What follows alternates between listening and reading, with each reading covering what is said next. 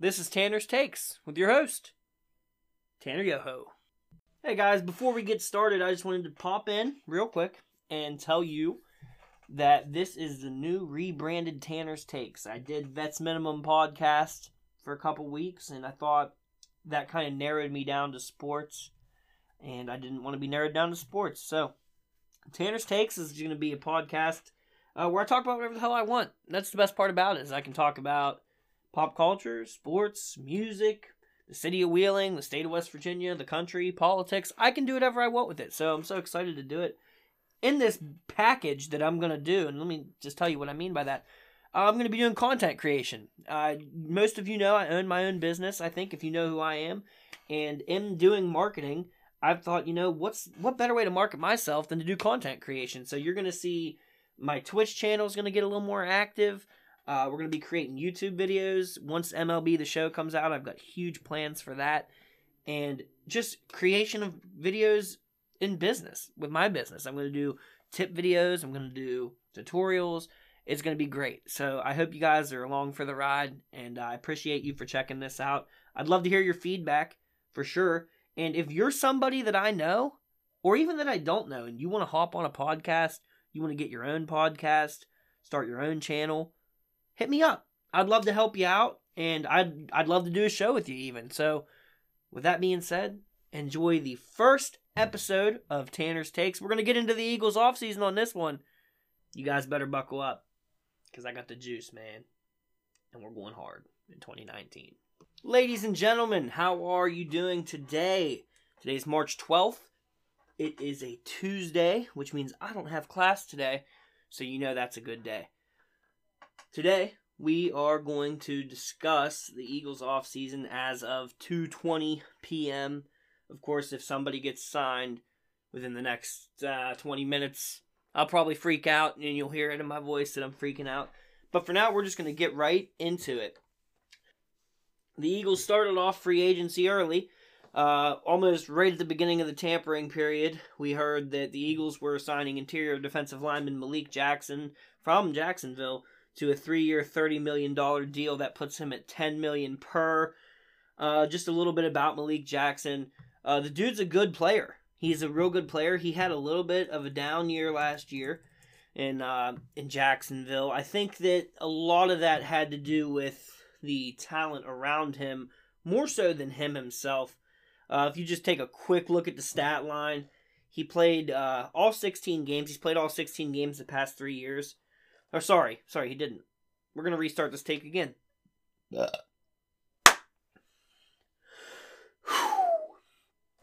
All right, the first thing we're going to talk about is Malik Jackson. The Eagles signed Malik Jackson right as the tampering period began. Uh, he's an interior defensive lineman from Jacksonville. It's a three-year, thirty million dollar deal. He's a good player, and you know that Jim Schwartz and Howie Roseman, and really the whole Eagles scheme of people love this interior defensive line scheme that they run. Um, they always have had Fletcher Cox. They signed Timmy Jernigan, who started out great and had a great year before he hurt his back, and then he wasn't really able to get back up on that level. The defensive line's a huge thing for the Eagles. They probably have the best defensive line in the league. Uh, Pro Football Focus has the interior front seven ranked as the best in the league, and I don't know if you buy into Pro Football Focus. I don't really, but just as a baseline, they are considered the best by them. And when you when you have Fletcher Cox, what we saw this year with the Eagles was in games when we didn't have a second defensive tackle, which was a lot of games where Michael Bennett was sliding in. He was, but he's playing all around the line. He's playing end. He's playing tackle. When you get a bona fide defensive tackle like Malik Jackson, that takes a lot of pressure off Fletcher Cox. And really, what it does is it frees up both of them to go make plays because the offense is going to have to pick one. You're not going to be able to double both because then we've got Brandon Graham, Josh Sweat, Derek Barnett coming off the edge, and maybe Chris Long if he doesn't retire. And they're going to have to double somebody, and they're going to have to pick their poison. It's really just dying by a thousand paper cuts, in my opinion. The I think part of the problem last year with Jackson's numbers uh, just to to give you the numbers, 32 total tackles, 12 QB hits. I mean, he, he didn't have a, a phenomenal year, three and a half sacks. The year before that was a little better, only 11 QB hits. but 40 tackles, 8 sacks, and that's really what the Eagles want to get is them hits and a sack. But this year, as my phone goes off in the background because I didn't put it on silent because I'm very unprofessional, this year he didn't have a lot of help in there. He got double and triple teamed a whole hell of a lot. And you, you just can't, as a defensive lineman, if you're getting triple teamed, I don't care who you are, you're not going to make plays. It's just not going to happen. You have to have a little bit of talent around you, or at least a threat of talent around you. Jacksonville was a really good defense in 2017. They took a step back in 2018, and that reflects on the stat line here. I think that this this already takes even his presence alone is going to free up Fletcher Cox to make more plays. And we already know Cox makes a lot of plays. Fletcher's out there making QB hits, making pressure, and doing everything he can to impact the offense. And this is only going to help that more. So this one, if I'm going to give it a grade, this one's a B, B plus in my opinion. The second thing we're going to talk about, and personally, my favorite thing to talk about, is Howie Roseman pulled the trigger on a trade. You know he loves to trade and you can just feel it coming. There's going to be a trade this offseason. I don't know who it's going to be, and it's for DeSean Jackson. The Eagles are going to send a 2019 sixth round pick to the Bucs in exchange for Jackson and a 2020 seventh round pick. Now that's all according to Chris Mortensen from ESPN. Uh, ESPN's Tim McManus had the contract numbers that are going to be restructured. It's going to be a three-year, $27 million deal. That's nine per and for first of all, before I even get into the football aspect of why this is awesome, the man should have never been cut. Deshaun Jackson was killing it as a Philadelphia Eagle. He was dominant. He had huge plays, memorable plays. Uh, welcome back to the, or, yeah, welcome back. The Miracle at the Meadowlands too was just. I remember sitting in TJ's and Wheeling and just screaming when that was going on. I didn't know. I didn't know it was going on. It was nuts. He had the play against Dallas where he took what I believe was a curl, a little six yard curl, and he banged it out for about an 80 yard touchdown. And as he went to the end zone, he flipped backwards and looked at Terrence Newman like, "You can't cover me, man. You're trash." It's he's just such a memorable guy, and Philadelphia loved him. I didn't ever run into an Eagle fan that didn't love DeSean Jackson, and I think that Chip Kelly cutting him was more of an ego thing for Chip. We know how Chip was. He let Maclin walk. He cut Djax. He traded Shady. He just he took our team and he imploded it. He imploded it, man. And Howie's gonna right that wrong. We're so happy to have him back. I think. I think I have seen all the fans are pumped. There's been a couple that have been not so excited, I would say, but I, for by and large, this is a great move just for the fan base to get to welcome him back home where he belongs. As far as on the football field, the man is still dominant on the field he is a I'm not going to say he's a one trick pony because that's kind of disrespectful, but we all know what Djax does. Okay, he's going to line up and he's going to run in a straight line and he's going to run past your whole team, and there's not a lot you're going to be able to do about it. And I know a lot of people are saying Tanner, he's been in the league for 10 years. He's going to be 32 this season. I mean, what are you expecting out of him? And, and I got to be honest with you, I don't think he's lost a step. I'm reading on Twitter. I I just don't think he has lost a step. We saw him play Tampa Bay this year, down in down in Tampa. The Eagles did, and he was still flying around the field. I haven't seen anything resembling what I would call a loss of step. He might be a just a hair slower, and even a hair slower for DeSean Jackson. He's still way faster than everyone on the field. We saw last year the Eagles needed a deep threat. Nelson Agholor is a great receiver with what he does. He's good at the intermediate routes and creating space. DeSean Jackson is not Nelson Agholor. He is going to run past your team, he's going to make big plays, and he's going to have a hell of a lot of fun doing it. And just to prove that, you know, this signing is so integral and good, he had almost 19 yards per reception last year. 19 yards per reception. When he gets a catch, it's not a little five yard gain. He's not going to be that guy like Alshon that can just bang out these 10 yard completion, 10 yard completion, 10 yard completion. This is purely a big play home run hitter that the Eagles have lacked. Golden Tate, when he came here, I thought he would be a home run hitter. We'd be able to throw him some short passes and let him run after the catch. It didn't really work like that, although Tate played well down the stretch. He wasn't able to stretch the field the way DeSean Jackson's going to stretch the field. Think about what this does for not only the team, But if we go on an individual level, let's talk about Alshon Jeffery. Alshon on one side, Nelson in the slot, DeSean on the, on the right. I mean, the field is going to naturally be more spaced for all the receivers because they're going to have to account for the speed on the outside. They're going to have to account for Nelson in the slot, and they're going to have to account for Alshon. Now you want to add in Zach Ertz. You want to add in Dallas Goedert. The the whole secondary is going to change when they play the Eagles now. They're not going to be able to key in on one guy. It's just not going to happen. You're going to get eaten to death if you do that. So this play or this signing trade, whatever it is, the trade is a great move for the Eagles. I think this is a home run by Howie. And for a sixth round pick, you know, a lot of people get hung up on the fact that draft picks are valuable. You can't trade assets like that. But I'm here to tell you that a sixth round pick, if you can convert that to a reliable veteran player, you do it every single time. I know there's people out there that have hit home runs with late round draft picks. I know it. And I, I trust me, I get it. And I understand why you're concerned. But when you can guarantee a conversion of a pick to a veteran, late pick rather, to a veteran, you got to do it. And this is such a good move. Carson Wentz is going to be able to just sit in the pocket and just launch it deep. I mean, he's, he's going to be able to just gun it deep because DeSean's going to be open. And if he's not open, he's going to draw pass interference, he's going to draw a holding, or he's going to catch the ball and score a touchdown. Can you imagine? Just think about that play. The opening play of the Monday night football game with Michael Vick at quarterback and Djax running deep. I think it was from maybe the 15 yard line. I remember Vick snapped the ball, PA handoff, sits there and just guns one deep, and Djax takes it home. Takes it home from like 80 with, eh, with 10 seconds into the game. I mean, that's that's all I see when I think about what this signing does for the Eagles. They're going to be able to just stretch the field in a way that they didn't stretch it last year. You know, Torrey Smith did a good job a couple years ago. Last year they didn't have that threat, and now they get it. And Howie did a great job of fixing that. And and just on a team building standpoint, they've filled two needs already, and we haven't even got to the draft. So this is a this move I'm giving an A. This is a great move, and for what it cost, I mean this is this is easy money for Howie. The third thing we're going to talk about today is uh, inside linebacker Jordan Hicks announced this morning. Well, he didn't announce. Ian Rapoport announced that he is going to sign with Arizona for four year, thirty six million dollar contract. It's nine million per. Uh, and listen, uh, you know, I love me some Jordan Hicks.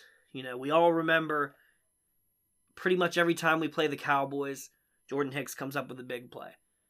Um, I I don't love talking about players hurting players, but it's my belief that Jordan Hicks was the beginning of the end of Tony Romo's career because he I remember he tackled Romo and broke his collarbone.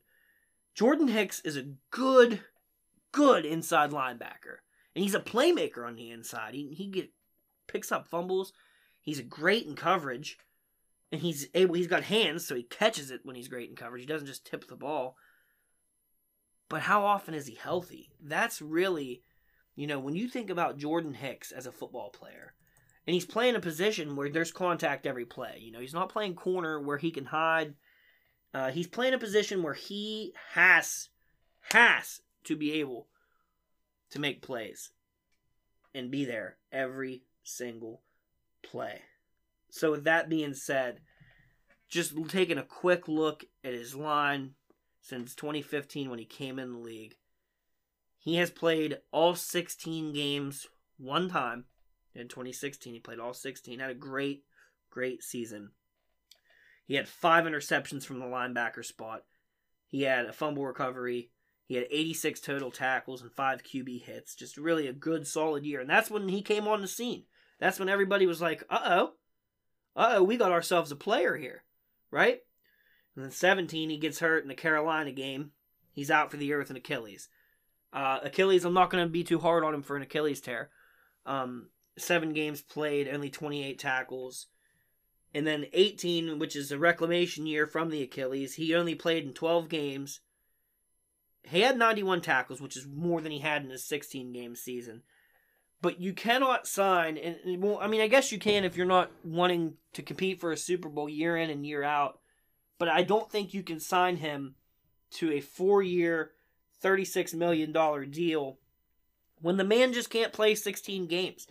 You know, I don't want to call him injury prone because I don't like that term in the slightest, but he has not proven the ability to stay on the field. And if you're not on the field, and a team like the Eagles that are in salary cap mode year round trying to create space, whether it's converting money to signing bonus or putting incentives in contracts to get under the salary cap, you can't dedicate that kind of money to a guy that might not be able to play 16 games. And uh, as much as I love Jordan Hicks and really wish that we could have worked out a one year prove it deal with Jordan Hicks, I'm not terribly upset about it, losing him. He's a great player when he's healthy, but he's not healthy. So the, the question then becomes how do they replace Jordan Hicks? Right? So the obvious move is Nigel Bradham's going to slide inside to inside linebacker and command the defense. Bradham had a little bit of a down year towards the end of the season last year, but in 2018, 2017 rather, he was great. He was a great linebacker, and I think he'll get back there. I don't think that's an issue at all. But I think what needs to happen, there's not a lot of linebacker depth in the draft this year, right? There's just not a lot. So they're going to have to, I guess the word would be scrape the heap in free agency and just find a body that can play in certain packages. They don't need to find an every down linebacker. Um, they don't need to find another Jordan Hicks, for example. They need to find somebody that can defend the run, and they need to find somebody that is responsible in his gap. That's what I think the two most important things are, and I think that's going to be found. That's why you have a scouting department. There's going to be a free agent that slips through the cracks. They can they can get on a cheap deal that can just fill that role. And the best thing about defense is if you're missing a good linebacker, well, you can play nickel. The Eagles are a great nickel team, and they can just play nickel all day. I bet, and they'd be fine. So I'm not terribly concerned about losing Jordan Hicks. And all right, so this this section here of the podcast as, as something I thought about right before I did the podcast. I was like, you know, it would be cool. I'm just gonna do quick takes. They're gonna be real quick, 30 second take, and I'm gonna get you out of here. I just it's gonna be something that I can just spit out and see if I get a response back, which is really what I want. I want the dialogue, I want the conversation. So let's start quick takes. My first quick take is Le'Veon Bell. How much sense does it make to get Le'Veon in Philadelphia? Now I know he wants big money. He wants real big money. And I don't blame the man. But if you want to win a championship, Philadelphia sounds like a great move, Le'Veon. Come on down to Philly. Come down Broad Street. We'd love to have you. My second take is just going to be about Howie Roseman. Can this man get some more respect on his name? Howie Roseman is such a good general manager. And it's not even, he's playing chess. I know I see all the time these Patriot writers for the New England Patriots say, oh, Belichick's playing chess and the NFL's playing checkers. I think Howie's playing chess. I mean, just look at the move for Djax. He gets that move and a, quick six round pick and flips it to DeSean Jackson. He bought, yeah, bought. He got Michael Bennett last year for a late round pick and Marcus Johnson, who was just god awful and he flipped him back to New England for the same exact draft pick they gave up. So he really, it was a moot move. It didn't in, impact anything whatsoever. He gets Malik Jackson as soon as free agency opens up. He's just a great GM. He needs a little bit more respect. A lot of Eagles fans get a little frustrated with him. He's a salary cap wizard. He's a good talent evaluator. The only thing he's got to get better at is drafting. That's it. If he can have a good draft this year, the Eagles are competitors and they're contenders for the championship. With that being said, guys, I appreciate you checking out the podcast. It's rebranded. It's a new podcast. It's no longer the Vets Minimum. It's a totally new thing for me, and uh, I'm excited for it. There's going to be tons and tons of stuff I'm going to do under this branding. I can just just to get into it real quick. We're going to have gaming videos on YouTube. I'm going to Twitch stream some video games. I am going to create other content on Twitter. I'm going to post on Bleeding Green Nation, which is an Eagles blog. You can catch me at the Pirates blog. I will be on even Celtics blog on occasion, just talking sports because that's what I want to do. I've wanted to do it my whole life. I've been thinking about it so much. Now's the time. I'm going to do it right now. So I hope you're along for the ride. You can follow me on Twitter at Tanner Yoho underscore. That's T A N N E R Y O H O underscore. And with that being said, everybody have the best day you can have. End today better than you started it. That's the goal, right? Have a good one, guys.